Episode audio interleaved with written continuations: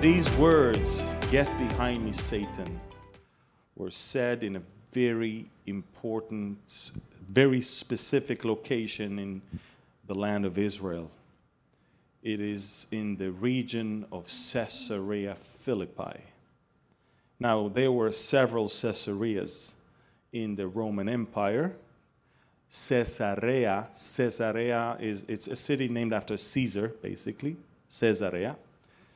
And in the land of Israel, there were two of them. There was Caesarea by the sea, which was in Latin called Caesarea Maritima, and there was Caesarea Philippi, which is originally a city that Herod the Great built, but later on his son turned it into the capital of that region, and thus added his name to the city name Caesarea, and it became Caesarea Philippi. And in that region, there was also that cave that you see on the left side of the picture, and all the other pagan altars that were there. Now, this is a 25 miles north of the Sea of Galilee location, on a mass water supply that feeds the Jordan.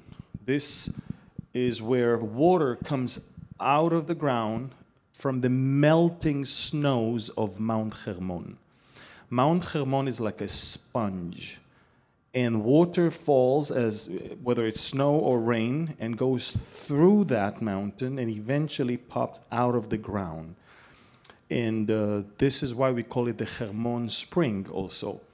And originally, in the 3rd century before Christ, when the Greek arrived, the water would come out of the cave, out of the mouth of the cave. So the Greeks were so amazed at the beauty and the majesty of this area, and they decided that this place will be the place of worship of their deity that they call Pan, and they named it Banias. Originally, it was called Baal Hermon, where Baal was worshipped, but then Banias. Banias was this location of Pan, the worship of Pan, who was half a goat, half a man. The upper part was goat, the face, and man. And so it's very interesting, because if you really think about it, you look all around satanic symbols, satanic worship, what do you see? A figure of a goat head all over. And they used to throw animal sacrifices into that cave. And if blood came out, then he rejected. If nothing came out, then he accepted. They were terrified of that god. That's why the word panic came to the world, from Pan. And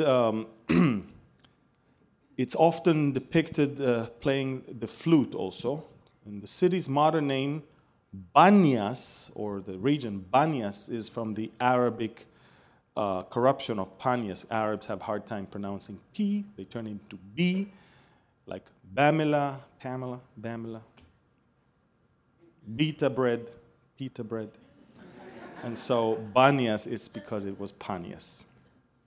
Under the Roman Empire, Augustus Caesar eventually gave this area to Herod the Great, who later on turned it to his son.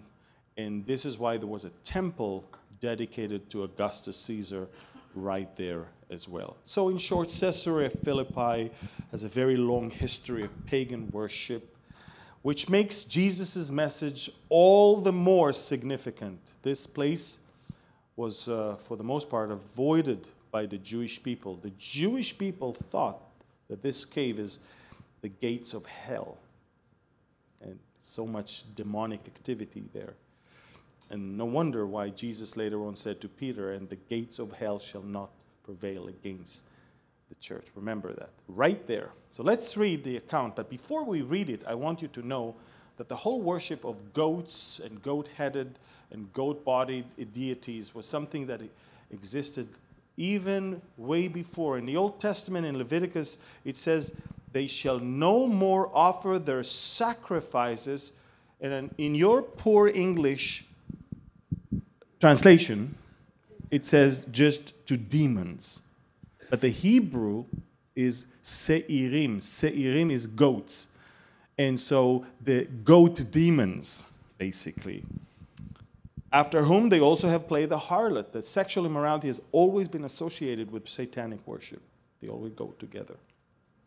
You should have seen in Detroit a few years ago, I've got the video, I won't show it to you, but they unveiled a satanic sculpture. They literally unveiled it, and they cried out, "Hail Satan." And right there, as they unveiled it, two men were kissing during the unveiling. Sexual immorality has always been associated, always been involved, always been injected, always been part of satanic worship. Just so you understand. And even here in that verse, we can see that association. So let's go back to Matthew 16, verses 13 to 23. When Jesus came into the region of Caesarea Philippi, he asked his disciples. Now, it's not a coincidence why they stopped there. Normally, he would teach or stop in places where there's water. In those days, you need to stop, you need to rest. You're walking all day long, you need to drink. In those places of rest, he would also teach, and he would also ask them questions such as this. And he asked them this: "Who do men say that I, the Son of Man, am?" And all of them are like, "Oh, well, listen, some say you're John the Baptist, some Elijah, others Jeremiah, or one of the prophets." They started debating, this, say that. I heard someone say this, and I heard someone. And then he said, okay. "But who do you, my followers, you who followed me for the last year or two, you who've seen me, who've been with me, you who call yourself followers of Christ, who do you say that I am?"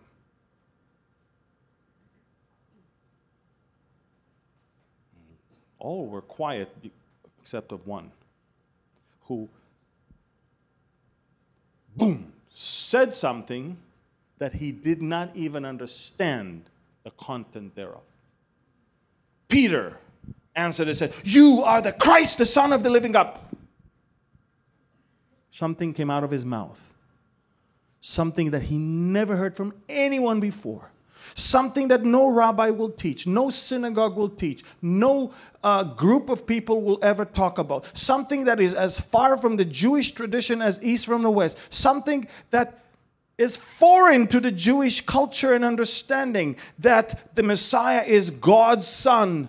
Although it's biblical, although the book of Proverbs said about who ascended to heaven and descended, what's his name and what's his son's name you shall know. The Bible's talking about the Son of God. The Bible is talking about the Messiah. The Bible is giving us all, but they did not want to deal with that. They were looking forward for a man who will bring peace, prosperity, and freedom from the Roman Empire. And therefore, when Peter said that, it had to have been what? A revelation. Because he did not know that. This is why Jesus, the Bible said, answered and said to him, "Blessed are you, Simon Bar-Jonah." By the way, this Simon Bar-Jonah, the son of Jonah. I mean, if you think about it, Simon, Peter, and Jonah had a lot in common. I mean, they both wanted to run away from the task to go to Gentiles and preach, if you understand that, if you remember. But it's interesting. And then he said, "For flesh and blood has not revealed this to you." It's a revelation. And this revelation has never been given to you by any living creature. Flesh and blood did not reveal that to you. You did not hear it from anyone. But what? "My Father who is in heaven." Think about it. And Peter is like, "Ooh, me?" And then he's looking at all the other disciples.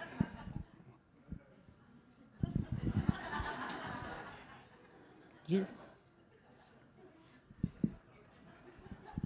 And his head, so big.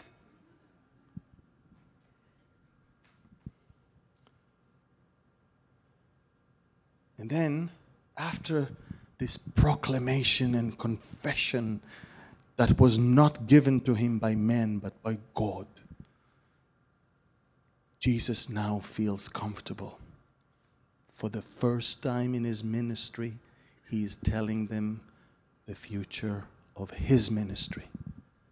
And look what he says. Then, first of all, he commanded his disciples that they should tell no one that he was Jesus the Christ. What is Christ? Christ is an English word based on the Greek word Christos. The Greek word Christos is the Hebrew word Mashiach, Messiah, anointed one.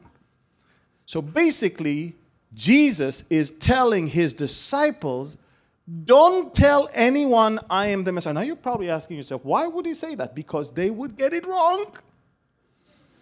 They'll immediately run to find a crown and tell everyone, this is it. Fight the Romans. We found the king. Put him in Jerusalem. He's going to reign and rule. And that's not what he came for. Not only that he told them, tell no one. But look what the Bible says. From that time, Jesus, the Bible says, began. That means he never did it before. He began to show to his disciples that he what? Say that together. He must. Not maybe, could be, probably, possibly. He must go to Jerusalem and suffer many things from the elders and the priests and the scribes, and he must be killed and must be raised the third day. And he's telling them that, and they're like, what? And Peter, that Peter with a head that big,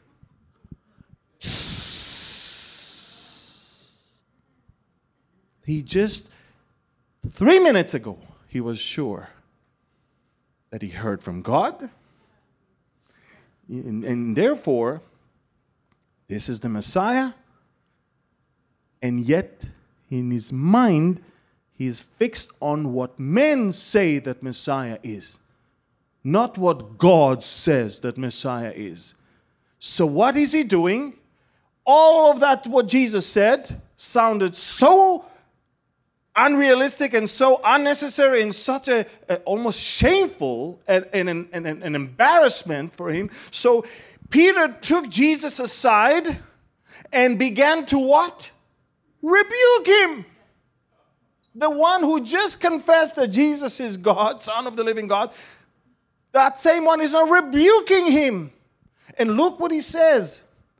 Far be it from you, Lord, this shall not happen to you. What is he actually saying? You should not suffer. You should not be crucified. You should not die. You should not be buried. You should not resurrect on the third day.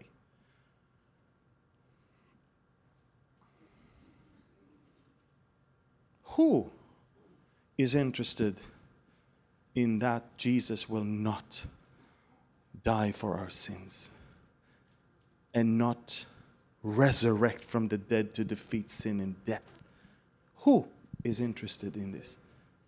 And so Jesus, he did not scream, he did not shout, he did not take something and threw at Peter, and he looked at Peter, at the same Peter that 5 minutes ago he smiled at and said, blessed are you, Simon. But at the same Peter, he looked at him and he said, get behind me, Satan. And then he explained why. You are an offense to me. Anyone that suggests that Jesus could have avoided his death, that it was an accident, it was an unnecessary thing, that I wish he didn't, anyone that says that is an offense to Jesus. If you lament the fact that he died for you, and you think that it was unnecessary, and you think, I wish he was still alive, I wish the story was different, you are an offense to him. And he said, why? Because you are not mindful of the things of God, but the things of men. Men don't want to deal with sin. Men don't want to even understand that Messiah is connected to the solution for sin. Men only want him as a king coming on a horse to reign and rule. Just like, you know, all the Christmas stories, all what we have is what? The sticky story of Santa Claus coming and giving you presents. No one talks about why he really came to the world. It's all lovey-dovey, let's hold hands, sing Kumbaya, all of this. Every Christmas movie I see, it's stickier than the one before. Or you got your Easter thing of, what? Bunnies and eggs? How can egg hunting be anything that has to do with the resurrection of Jesus? I still don't know. But we, men, we love to celebrate things based on the things of men, not on the things of God. Jesus, number one, had to address the false Jewish perception of the Messiah. The Jewish people missed the connection between sin and the Messiah. This is precisely the scheme of the devil. That's why they rejected Jesus. Because, you know, they never had a problem with him as Messiah. They never. Show me one verse where they wanted him dead because he says he's the Messiah. Nowhere. The problem of the Jewish people with him is when he said that he is God. And the problem of the Jews is that he suggested that God's Son had to die. He actually handed himself over. The Jewish people became focused on the things of men in order to become righteous. They thought that righteousness comes out of works, out of religion. When I came to friends who started telling me about Jesus, and without even accepting him yet, I remember the first thing I did, I started reading the Old Testament. I didn't have a New Testament yet. And I remember the most, you know, amazing thing for me was the prophets. The first prophet I read was Isaiah. First chapter. When you come to appear before me, who has required this from your hand to trample my courts? Bring no more futile sacrifices. Incense is an abomination to me. The new moons, the Sabbaths, and the calling of assemblies. I cannot endure iniquity and the sacred meetings. He said, your new moons, your appointed feasts, my soul hates. I read it, I almost had a heart attack. God just said through the prophet Isaiah that he hates religion. He hates religion. He hates that they do, but iniquity was not dealt with. Transgression was not dealt with. That's why he said, all of these things are trouble to me. I'm weary of bearing them. He says, when you spread your hands, I will hide my eyes from you. Even though you make many prayers, I will not hear. Your hands are full of blood. And he says, you have to wash yourself. Make yourself clean. Put away the evil of your doings from before my eyes. In other words, you have to repent. You have to understand your sinful nature. Cease to do evil, learn to do good, seek justice, rebuke the oppressors, defend the fatherless, plead for the widow. Come now and let us reason together, says the Lord. If you repent, if you confess, if you then understand your need for a change, then I will forgive you your sins. Though your sins are like scarlet, they shall be as white as snow. Though they are red like crimson, they shall be as wool.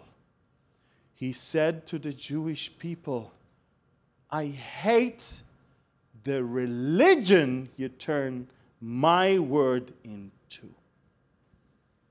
By the way, he hates all religions.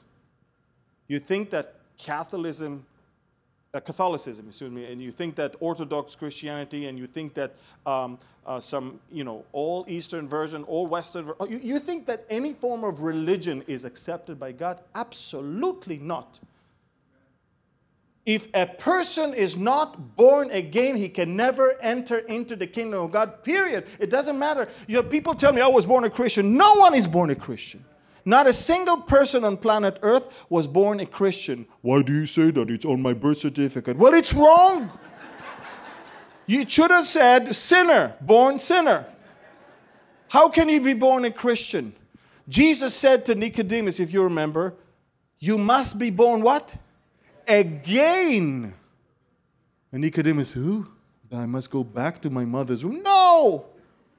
The second birth is a spiritual one. One must be born of the water, which is your first, and of the Spirit. You cannot be born again upon your birth.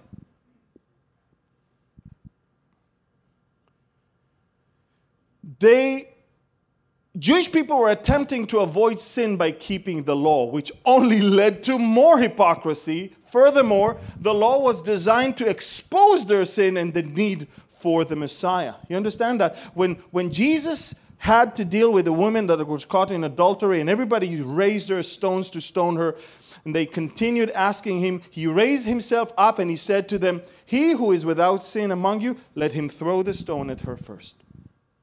You're all religious, huh? You want to fulfill the law? Okay, no problem. Any one of you that has no sin, pick up the stone first and throw. They all left. Galatians says, therefore the law was our tutor to bring us to Christ, that we might be justified by faith. But after faith has come, we are no longer under a tutor. You understand?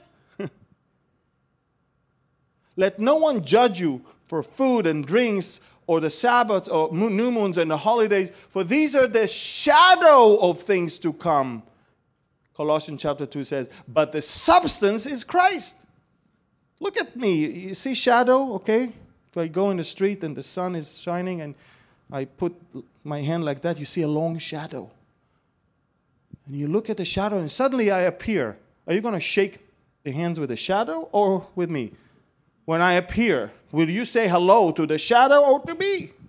Well, where Jesus came and he's the substance and the shadow has been there all along, that now you don't need to talk to the shadow anymore. Yes, the shadow was there to tell you that I'm about to come, that I'm around the corner. Here I am. But then when I'm there, who needs the shadow? Oh, let me look at the shadow. Ooh. Will you answer me if I talk? No. James says, if you really fulfill the royal law according to the scripture, you shall love your neighbor as yourself. You do well, but if you show partiality, you commit sin and are convicted by the law as transgressors. For whoever shall keep the whole law and yet stumble in one point, he is guilty of all. The Old Testament connected sin to the need for the Messiah. Make no mistake. The fact that the Jews don't believe that the first coming was about sin doesn't mean the Bible didn't say that. It means they never read or believed what the Bible said. If you look at the Passover lamb story in the book of Exodus, you see very, very carefully that they had to put some of the blood and put it on the two doorposts and on the lintel of the houses where they ate it. And look what he says. Now the blood shall be a sign for you on the houses where you are. And when I see the blood, I will pass over you and the plague shall not be on you. In other words, it wasn't when I see the Jews, I will pass. It was when I see the blood. Atonement is in the blood. Leviticus 17:11 says, for the life of the flesh is in the blood, and I have given it to you upon the altar to make atonement for your souls, for it is the blood that makes atonement for your souls. So, that's why he had to die, as the ultimate sacrifice to bring perfect atonement. Not only that atonement and the Messiah were always connected, and sin and the need for Messiah were connected. Even his suffering was described all throughout the Bible. I don't have time to read all, but I can tell you Psalm 22 speaks of his suffering. Psalm 38 speaks of his suffering. Isaiah 53, surely he has borne our griefs and carried our sorrows, yet we esteemed him as stricken, smitten by God, and afflicted, but he was wounded for our transgressions. He was bruised for our iniquities. The chastisement for our peace was upon him, and by his stripes we are healed. That's the Old Testament. That's the book of Isaiah. Not just his suffering, his death was prophesied also. In Psalm 31, you can see that. In Psalm 31, you can see that. Psalm 41, you can see that as well. And in Psalm 69, you can see that as well. And even Daniel chapter 9 is speaking of Messiah shall be cut off. And if that's not enough, even his resurrection was prophesied in the Old Testament. Job chapter 19 is speaking of it. Psalm 16 is speaking of it. Psalm 118 is speaking of it. Isaiah 25 is speaking of it. And this is why when Jesus appeared to the two disciples who went out of Jerusalem to the village of Emmaus, if you remember, they left Jerusalem on Sunday morning. Right after they already heard that he is not in the grave, that the angel said that he is alive, they left Jerusalem and they were angry and confused and mostly sad. And Jesus appears and says, what are those things that you talk to one another and you're so sad? Jesus is looking at two of his own disciples running away from Jerusalem with shame, confusion, and fear. And what? And they're sad. He is alive. He is risen. He is walking next to them. And they're sad. And they're telling him how much they're disappointed with Jesus. They're telling Jesus how much they're disappointed. And he's listening and listening. I'll never forget when I was CEO of SAR L Tours. You can never please everyone. You know that. Well, 2 years after that, I felt that God is calling me to something else. So I stepped down and got back to guiding tours. I'm sitting in the tour guide's room where we wait for the groups to finish their tour in the Garden Tomb. And all the tour guides are there and just we're all gossiping there. And so I'm sitting there and three tour guides, they have no clue who I am, never seen me. And they gossip on a mirror and trash me like crazy. And I'm sitting there, and they talk to me about me.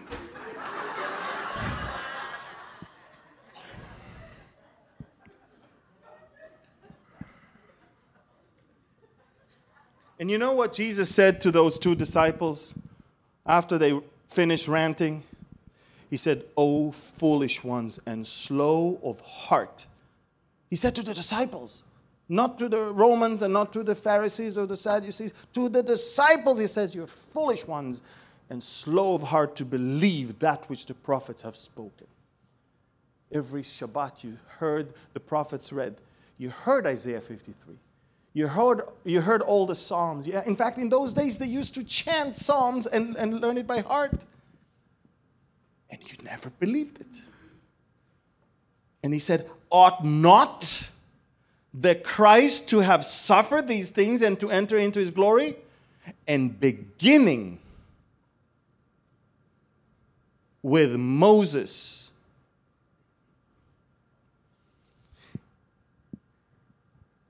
and all the prophets, he expounded to them in all scriptures the things concerning. You're in the wrong.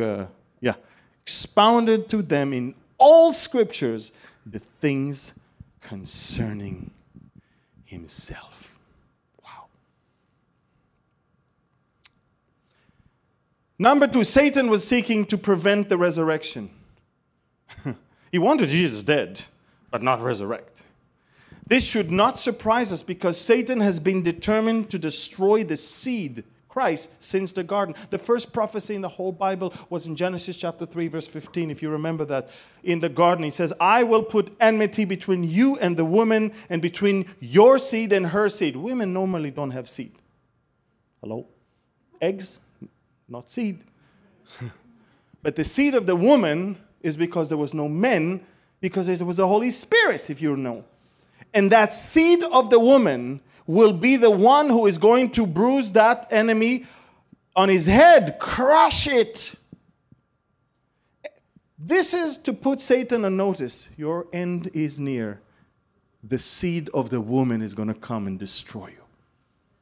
And Satan was on a defense from that moment on, and he couldn't help it. But he was seeking, who is the one? Next chapter, Cain and Abel, he was, okay, of course, Abel is the good guy, Cain is the bad guy. Let's have the good guy killed. First murder, chapter 4. And when he realized that God starts new thing with a new nation from Abraham, Isaac, and Jacob, then he told Pharaoh to kill all the Hebrew babies. And when that was not enough and the Jewish people were dispersed, he told Haman to kill all the Jewish people. And if that's not enough, when Jesus was already born, he told Herod to go and kill all the babies from 2 and below that were born in that area. Satan did not want Jesus to be born. But once he was born, he tried to kill him. But when that didn't work, in the ministry of Jesus began to flourish, Satan tried to recruit him in the desert. 40 days. Let me show you what I can give you. Look, all the kingdoms of the world, I can give it to you if you join me. Ooh la la. I don't know if he had French accent, but I'm just telling you, when he couldn't recruit him, he sought again to kill him and prevent the resurrection. Matthew 26, Jesus told his disciples, all of you will be made to stumble because of me this night, for it is written, I will strike the shepherd and the sheep of the flock will be scattered. By the way, Jesus, he quoted Zechariah. Jesus never quoted the New Testament even once.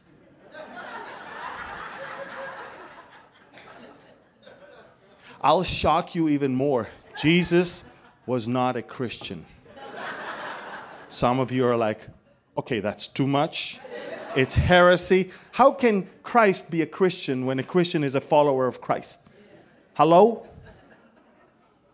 Now, number 3, Peter was unknowingly acting as the mouthpiece of Satan. You know how many Christians unknowingly are the mouthpiece of Satan? I get their emails every day.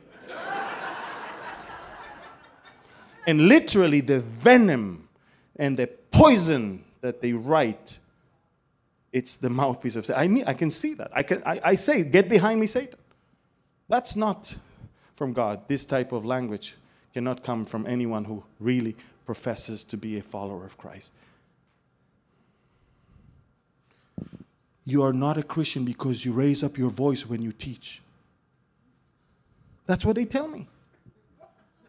What am I supposed to do? So Peter was unknowingly acting. That's why I'm not a Christian. Mark 8. Remember, Peter said the things that are exactly contrary to what God had planned. Satan is not in communication with God. He is in communication with men that are not in communication with God. Men can listen to God if they have peace with God after they believe. Because what's keeping us away from him? Our sins. But if the sin issue is gone, then now we have peace with God. Now that which was far is now near. We can hear God. Satan cannot. This is why Jesus said in John 14, I will no longer talk much with you, for the ruler of this world is coming, and he has nothing in me. Nothing. Number 4, if Jesus didn't resurrect from the dead, we are still dead in our sins. That's why Satan doesn't want Jesus to be resurrected. This is why Satan told Peter, to rebuke Jesus for even mentioning that. You see, a lot of people are telling me, oh, my sins were forgiven because Jesus died for my sins. That's true, but the Bible says, if you confess with your mouth that Jesus is Lord and believe in your heart that what? God raised him from the dead. That's when you're saved. It's not enough to believe that he died. In fact, Buddha died, Muhammad died, they all died. One time I took a taxi in Seattle and I talked to the guy that was driving me. And we talked about Jesus, and he said, yeah, I said, Jesus was a great teacher. Well, Buddha was also. And I said, okay, well, Jesus died for me. Well, Buddha also. I said, Jesus resurrected. That is fixed dollars, please. Folks, no one can argue with that. 1 Corinthians 15, you understand, by the way, listen. If you only believe that he died and you don't believe that he resurrected, then your sins have not been forgiven. You need to understand that. You're religious. Your sins are not, I'm not saying that. The Bible says that. For if the dead do not rise, then Christ is not risen. And if Christ is not risen, your faith is futile. You're still, by the way, the word dead is missing here. I don't know why. I'm sorry. You're dead in your sins. Then also those who have fallen asleep in Christ have perished. Not falling asleep, they're perished. If in this life only we have hope in Christ, we are of all men the most pitiable. If you live your life if you believe in Jesus just because in this life it makes sense. I want to be a good person, go to church every Sunday. And if you don't understand that your faith in Christ now, it's giving you eternal life. Now our life is so... I walked a month ago into my into the hotel room of my father-in-law when he joined me to do ministry in Sicily, Italy. I found him dead. He didn't show up for breakfast. I suspected something is wrong. I ran, I opened the door, walked into his room. He was there in bed, not there. His soul went to be with Jesus.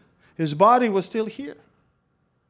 And he's buried here, but he's not there yet. I mean, his soul is with Jesus. So you don't know when it's going to happen.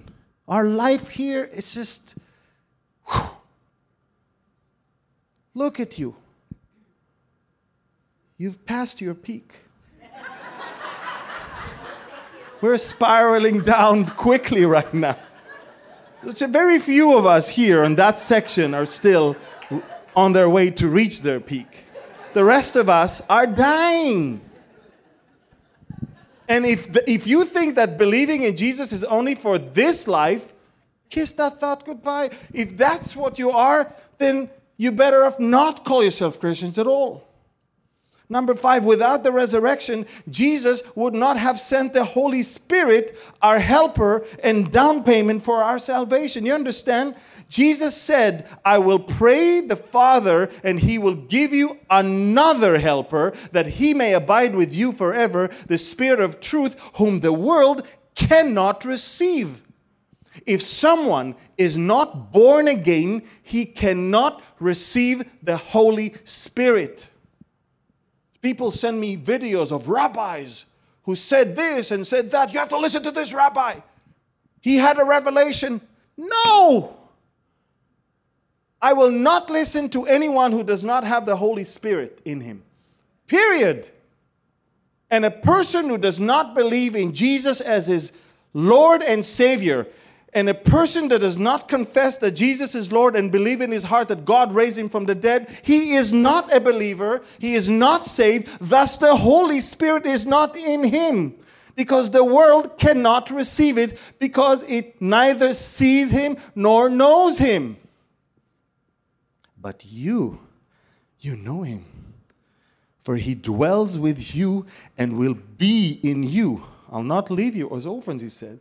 Ephesians says, in him you also trusted after you heard the word of truth, the gospel of your salvation, in whom also, having believed, you were sealed with the Holy Spirit of promise. Sealed.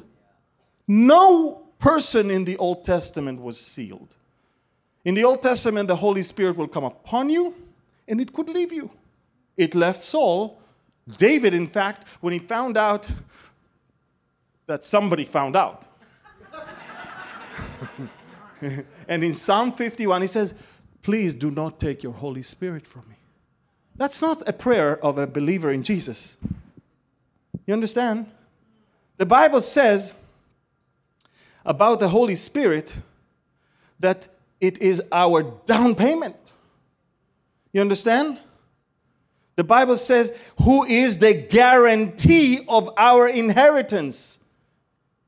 The Holy Spirit in you is arabon in Greek, eravon in Hebrew, guarantee. It's a down payment. That's it. It's done. You're saved. And now, it's not you who lives, it's Christ who lives in you. And not only that, the price has been fully paid. But you're still in a body that is a tent, not a building. And so, you're waiting for the redemption of the purchased possession to the praise of his glory. Number 6, the resurrection of Jesus assures you and me of our resurrection. Why? And this is why Satan didn't want Jesus to die, so he won't resurrect, so he won't make us able to resurrect as well. Because the Bible says, first of all, we identify with his life, suffering, and death, and resurrection. In Romans says, for whom he foreknew, he also predestined to be conformed to the image of his Son, that he might be the firstborn among many brethren. That's the life. Then in the death in Galatians 2, I have been crucified with Christ. It is no longer I who live. Now we identify with his death. And then in 1 Corinthians 15, 20-26, for since by men came death, by men also came the resurrection of the dead. For as in Adam all die, so in Christ all shall be made alive, but each one in his own order. Christ, the first fruits, afterward those who are Christ's at his coming. Christ had to be resurrected, he's first, and right after, the second in line to be part of the first resurrection is those who belong to him. When? When he comes back to the cloud to receive us. So without his death and resurrection, we could not be raptured. That's what Satan hates. The blessed hope that we will have shortly a way out of here. The atoning death of Jesus will not come into effect without the resurrection. You understand that? It's important. The resurrection is the key to the concept of the death. The goat or lamb never ever resurrected. The resurrection took away our sins forever. An animal did not. This is why in Hebrews chapter 10 it says, it is not possible that the blood of bulls and goats could take away sins. Let's move to number 7. We need to understand who Jesus is and our destiny in him. That's what Satan doesn't want you. That's why, get behind me, Satan. Jesus could see through all of that. I, brethren, when I came to you, I did not come with excellence of speech or wisdom, declaring to you the testimony of God. For I determined, Paul, determined not to know anything among you except what? Christ. Riding on a horse, reigning from Jerusalem? No. Paul, who held those opinions in the past, understand now, no, I'm not going to be giving you any false idea, false hopes, false perception. Christ and him crucified. He had to die. And if you have a problem with him dead and then resurrected, you do not understand anything about God's plan. For I delivered to you first of all that which I also received, that Christ died for our sins. What? According to the Scripture. Which Scripture, by the way? Old Testament. There was, look, Paul never quoted the New Testament. I told you that. According to Scripture. And that he was buried, and then that he rose again the third day. What? According to the Scriptures. This is the biblical perception of the Messiah. That's what we need to hold on to. We're responsible to know who Jesus is because of what the Word of God says about him. Not what men, books, world, theologians. You know, the Muslims believe he is a prophet. The Jews think he was a nice guy that went wrong. So many people think he's a good teacher. Other things, I mean, think they all have something good to say about him. But they don't agree with us that he is the Son of the living God who came to die, be buried, and resurrect. The most essential thing that the whole Bible was writing on, they don't agree with it. Number 8. The resurrection declares our victory over death. Oh, death, where is your sting? Oh, Hades, where is your victory? The sting of death is sin, and the strength of sin is the law. But thanks be to God who gives us the victory through our Lord Jesus Christ. Therefore, my beloved brethren, you see, be steadfast, immovable, always abounding in the work of the Lord, knowing that your labor is not in vain in the Lord. Hardships will come upon Canada. COVID is a joke compared to what is going to happen to this world. Look, why are you looking at me like that? I'm not making it up. Jesus is the one who said, in this world you will have what? Great prime minister? No. Great government? No. Godly parliament? No. You'll have tribulations. But be of good cheer. I have overcome the world. Number 9, the resurrection initiates our departure from this world to our heavenly home. Romans 8 is talking about that very much so. But 1 Peter says, you are chosen generation, royal priesthood, holy nation, his only special. See, that's what Satan doesn't want you to know that. He doesn't want you to understand who you are in Christ, who called you out of darkness into his marvelous light. Philippians says, for our citizenship is in heaven, from which also we eagerly wait for the Savior, the Lord Jesus Christ, to come. He will transform our what? See? Your body is lowly. Look, I hardly can stand up. And I'm not even 50. Our body is lowly, that it might be conformed into his glorious body, according to the working by which he is able even to subdue all things to himself.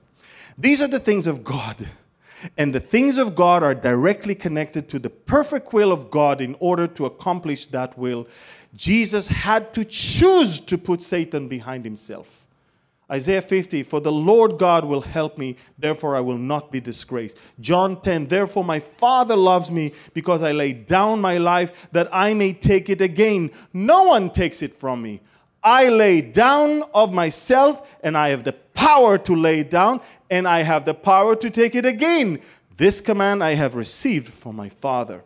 Jesus did not run the other way when they came to catch him. Look what the Bible says in John 18. Jesus, therefore, knowing all things that would come upon him, said, he went forward and said to them, whom are you seeking? And they answered him, those guards who came, Jesus of Nazareth. And he said to them, I am he. Why? Because that's what he came for. He's not running away. He was committed to the will of the Father. I have come down from heaven not to do my own will, but the will of him who sent me. Looking unto Jesus, the author and finisher of our faith, who for the joy that was set before him endured the cross, the shame, and sat down after he was resurrected at the right hand of the throne of God. Part of the package of being a believer is understanding that we live in an evil world. We were not promised a garden of roses. And we can also say, "Get behind me, Satan," when we see Satan attempting to put us down. If anyone desires to come after me, let him deny himself and take up his cross daily. Philippians says, "Not I that I speak in regards to need, for I have learned in whatever state I am to be content." We will have different state in our life, but we need to stay content at all time. Life in this fallen world will never be perfect for the believer. When Satan seeks to remind us of how short you fall, you need to fall back on the promises of God. And I'll conclude with this. Look at the two words that are now on the screen. We know. I want you to say, we know. Let's say, we know. Romans 8:28. And we know that all things work together for good for those who love God and those who are called according to his purpose. 2 Corinthians 5. For we know that if our earthly house, this tent, is destroyed, we have a building from God, a house not made by hands, eternal in the heavens. For in this we groan, earnestly desiring to be clothed with our habitation which is from heaven. If indeed, having been clothed, we shall not be found naked. For we who are in this tent groan, being burdened, not because we want to be unclothed, but further clothed, that mortality may be swallowed up by life. Now, he who has prepared us for this very thing is God, who also is giving us the Spirit as a Rabon guarantee. And while we wait, 2 Corinthians tell us that we are the ambassadors of Christ, reconciling the world to himself. And I will conclude with Romans 8:23-25. Not only that, but we also, who have the first fruits of the Spirit, even we ourselves, groan within ourselves, eagerly waiting for the adoption. The redemption of what? I told you. Look, you're already redeemed. We have a new heart, new spirit. We're a new creation. We're one new man. We're stuck in this body. And we're waiting for the redemption of our body. For we are saved, for we're saved in this hope. Or hope, but hope is that is seen is not hope. For why does one still hope for what he sees? But if we hope for what we do not see, we eagerly wait for it with perseverance. Father, we thank you for your word. Thank you for your promises. We know that Satan want to put us down and not understand who we are in Christ, who Christ is for us, and our promises that were made by him to us. Father, we thank you for your word and the spirit of truth and promise, and the word of promise that we have. And we know that he who promised is faithful. We bless your name this morning. In the name of the Holy One of Israel, Yeshua HaMashiach, and all of God's people say, Amen.